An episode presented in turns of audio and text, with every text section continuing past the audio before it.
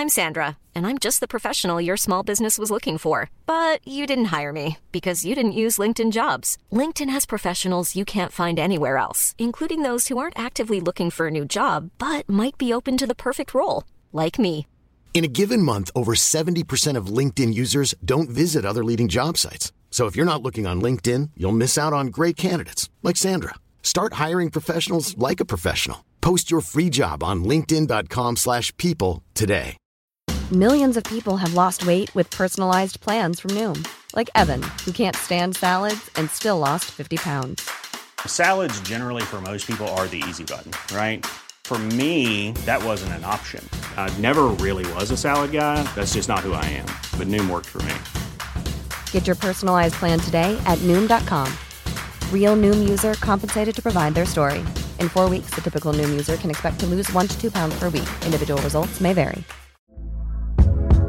Hey there, it's Michelle Norris. I'm host of a podcast called Your Mama's Kitchen. When I travel, I'm usually looking for a way to find a taste of home when I'm not at home. And one of the things I love to do when I am at home is entertain. And Airbnb allows me to do that. When I was in California recently, I rented a house that had a great kitchen. And when we were sitting around the table, we we're all thinking, we're in someone else's house. Someone could be in all of our homes as well. If you have a home, but you're not always at home, you have an Airbnb. Your home might be worth more than you think. Find out how much at airbnb.com/slash host. Vítejte u poslechu pořadu Životy slavných, ve kterém si přibližujeme osudy významných mužů a žen, kteří v dobrém, ale někdy také ve zlém změnili podobu našeho světa. Pokud chcete pořad sledovat v jeho videoformě, najdete ho na YouTube kanálu Životy slavných. A pokud chcete získat přístup k nové sérii pořadu a podpořit tak naši tvorbu, najdete nás na herohero.co lomeno životy slavných. Za veškerou podporu vám velmi děkujeme a teď už vám přejeme příjemný poslech.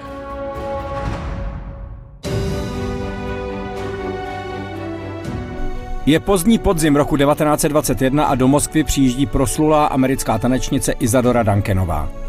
V uplynulých letech jí potkala řada neštěstí. Nejvíc ji zdrtila smrt dětí.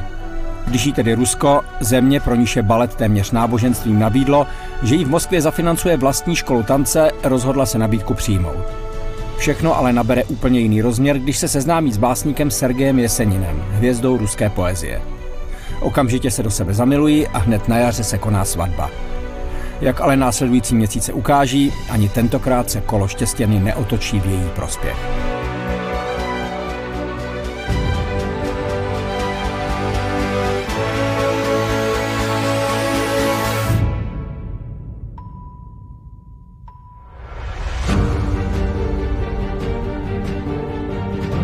Izadora Duncanová se narodila 26. května 1877 v San Francisku jako nejmladší ze čtyř sourozenců.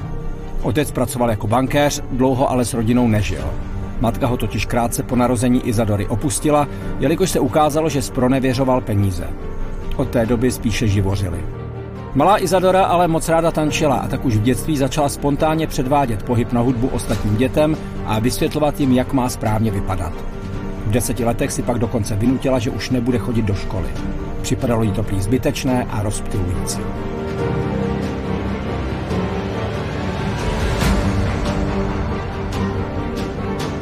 Láska k tanci Izadoře vydrží a ve druhé polovině 90. let už má vybroušený vlastní styl. Její pohyby se ale tanci typickému pro konec 19. století podobají jen vzdáleně.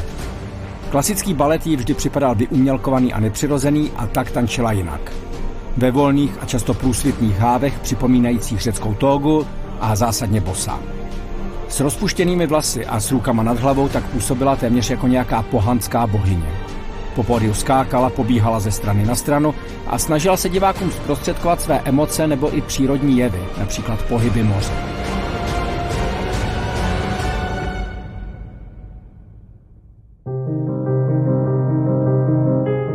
Tanec prostě nepřipomíná nic, co by do té doby Amerika viděla. A přestože v 19 Izadora získává kratší angažmá v Chicagu a v New Yorku, ukazuje se, že Spojené státy zatím nejsou na její umění připravené. Za těžce vydělané peníze tedy kupuje jízdenky a v roce 1898 odplouvá s rodinou do Evropy. Jak se záhy ukáže, je to dobré rozhodnutí. Publikum od Londýna až po Paříž je jejím avantgardním tancem fascinované, něco takového tu ještě nebylo. Jméno Izadora Duncanová se po celé Evropě brzy stává pojmem.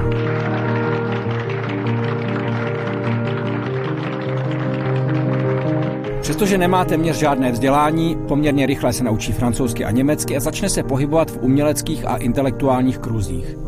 V roce 1904 si pak plní sen. V Německu otevírá vlastní taneční školu. Jejím malým svěřenkyním se začne přezdívat Izadorábles a ona později dokonce šest z nich adoptuje.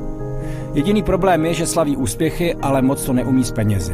Její akademie tak prodělává a ona sama je sice slavná, ale zadlužená. Také její milostný život je poměrně komplikovaný. V roce 1905 se seznamuje s jidištním výtvarníkem Gordonem Craigem a v září 1906 mu porodí dceru, kterou pojmenuje Diedry Beatrice. Vztah ale brzy končí. Craig na ní naléhá, aby omezila svoje taneční aktivity, sám je však přitom ženatý. Izadara ho tedy opouští a brzy si nachází náhradníka, syna zámožného výrobce šicích strojů Parise Singra. Ten by ji snesl modré z nebe, ale ani to nebude stačit. Izadora opustí i jeho, a to i přesto, že se jim v roce 1910 narodí syn Petrik Augustus.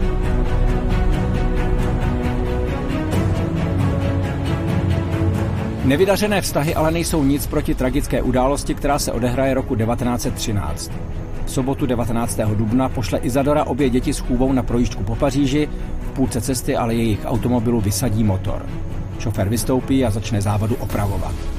Zapomene ale zatáhnout ruční brzdu. A tak, když motor znovu naskočí, vůz se sám rozjede dolů z kopce a skončí v řece Séně. Obě děti i chůva se utopí.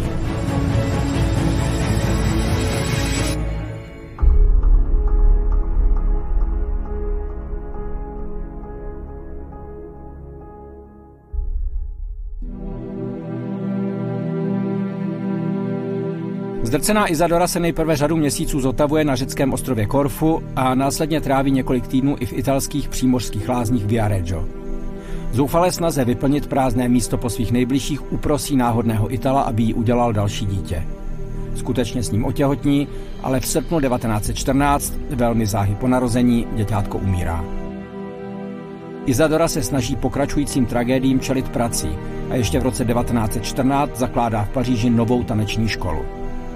Mezitím už ale v Evropě začala první světová válka a Izadora, teď už 37-letá, se přesune zpátky za oceán. Dalších sedm let pak stráví v rodné Americe.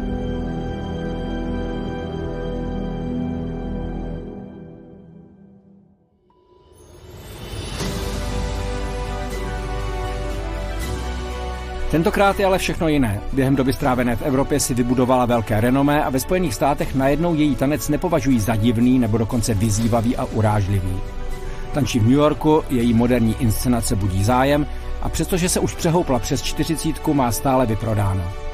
Jakmile ale skončí válka, začne přece jen pomýšlet na návrat do milované Evropy.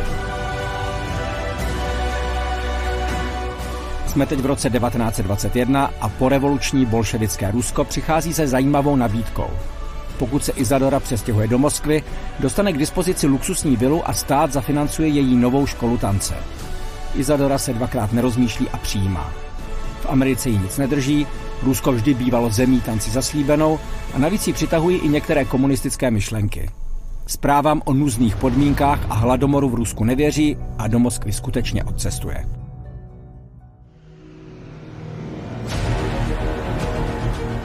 Začíná učit dvacítku nadaných ruských dívenek a navíc se brzy seznamuje se Sergejem Jeseninem, o 18 let mladším básníkem, jehož verše rusové zbožňují. Ona sice neumí moc rusky a on toho anglicky taky příliš nenamluví, ale přesto se do sebe bláznivě zamilují. V květnu 22 se koná svatba a Izadora dokonce přijímá ruské občanství.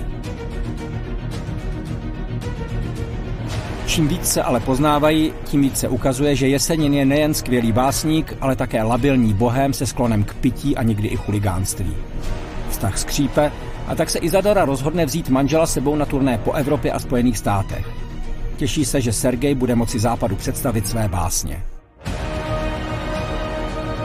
Realita je ale jiná. Zatímco Izadora je za hvězdu, Jesenin se svojí ruskou poezí nikoho nezajímá. Začíná pít ještě víc než předtím a po návratu do Moskvy v roce 23 jejich vztah definitivně skončí.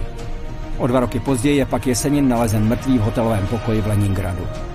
Podle oficiální verze se sám oběsil, spekuluje se však také o tom, že nevypočitatelného a let kdy nepohodlného básníka nechali odstranit bolševici. Izadora je už tou dobou zpátky ve Francii. V roce 24 totiž Rusko přestalo finančně podporovat její školu, díky čemuž definitivně procitla ze svých iluzí o komunismu.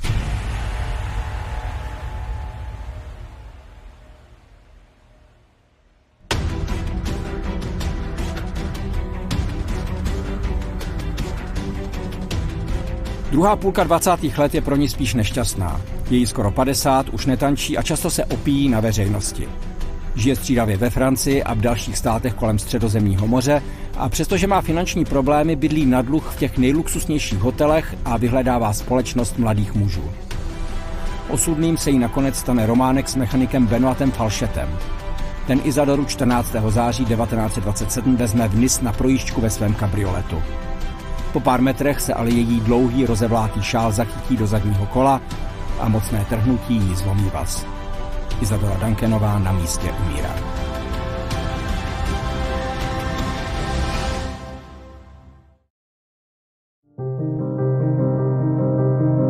Celý její život a stejně tak i bizarní smrt připomínají velké divadelní představení, v němž nechybí vůbec nic. Veliké lásky, dramata, tragédie, slavní lidé i světová politika, která vstupuje do lidských osudů a mění jejich nositele v pouhé figurky na šachovnici dějin. Průkopnice moderního tance Izadora Dankenová prožila dost od každého. Dobře to ukazuje výrok z jejího posledního životního období. Byla jsem milovaná tak, jako žádná jiná žena. Géniové, poetové, milionáři, umělci, hudebníci, ti všichni po mně toužili. A teď Není tu nikdo, kdo by mi půjčil 25 dolarů.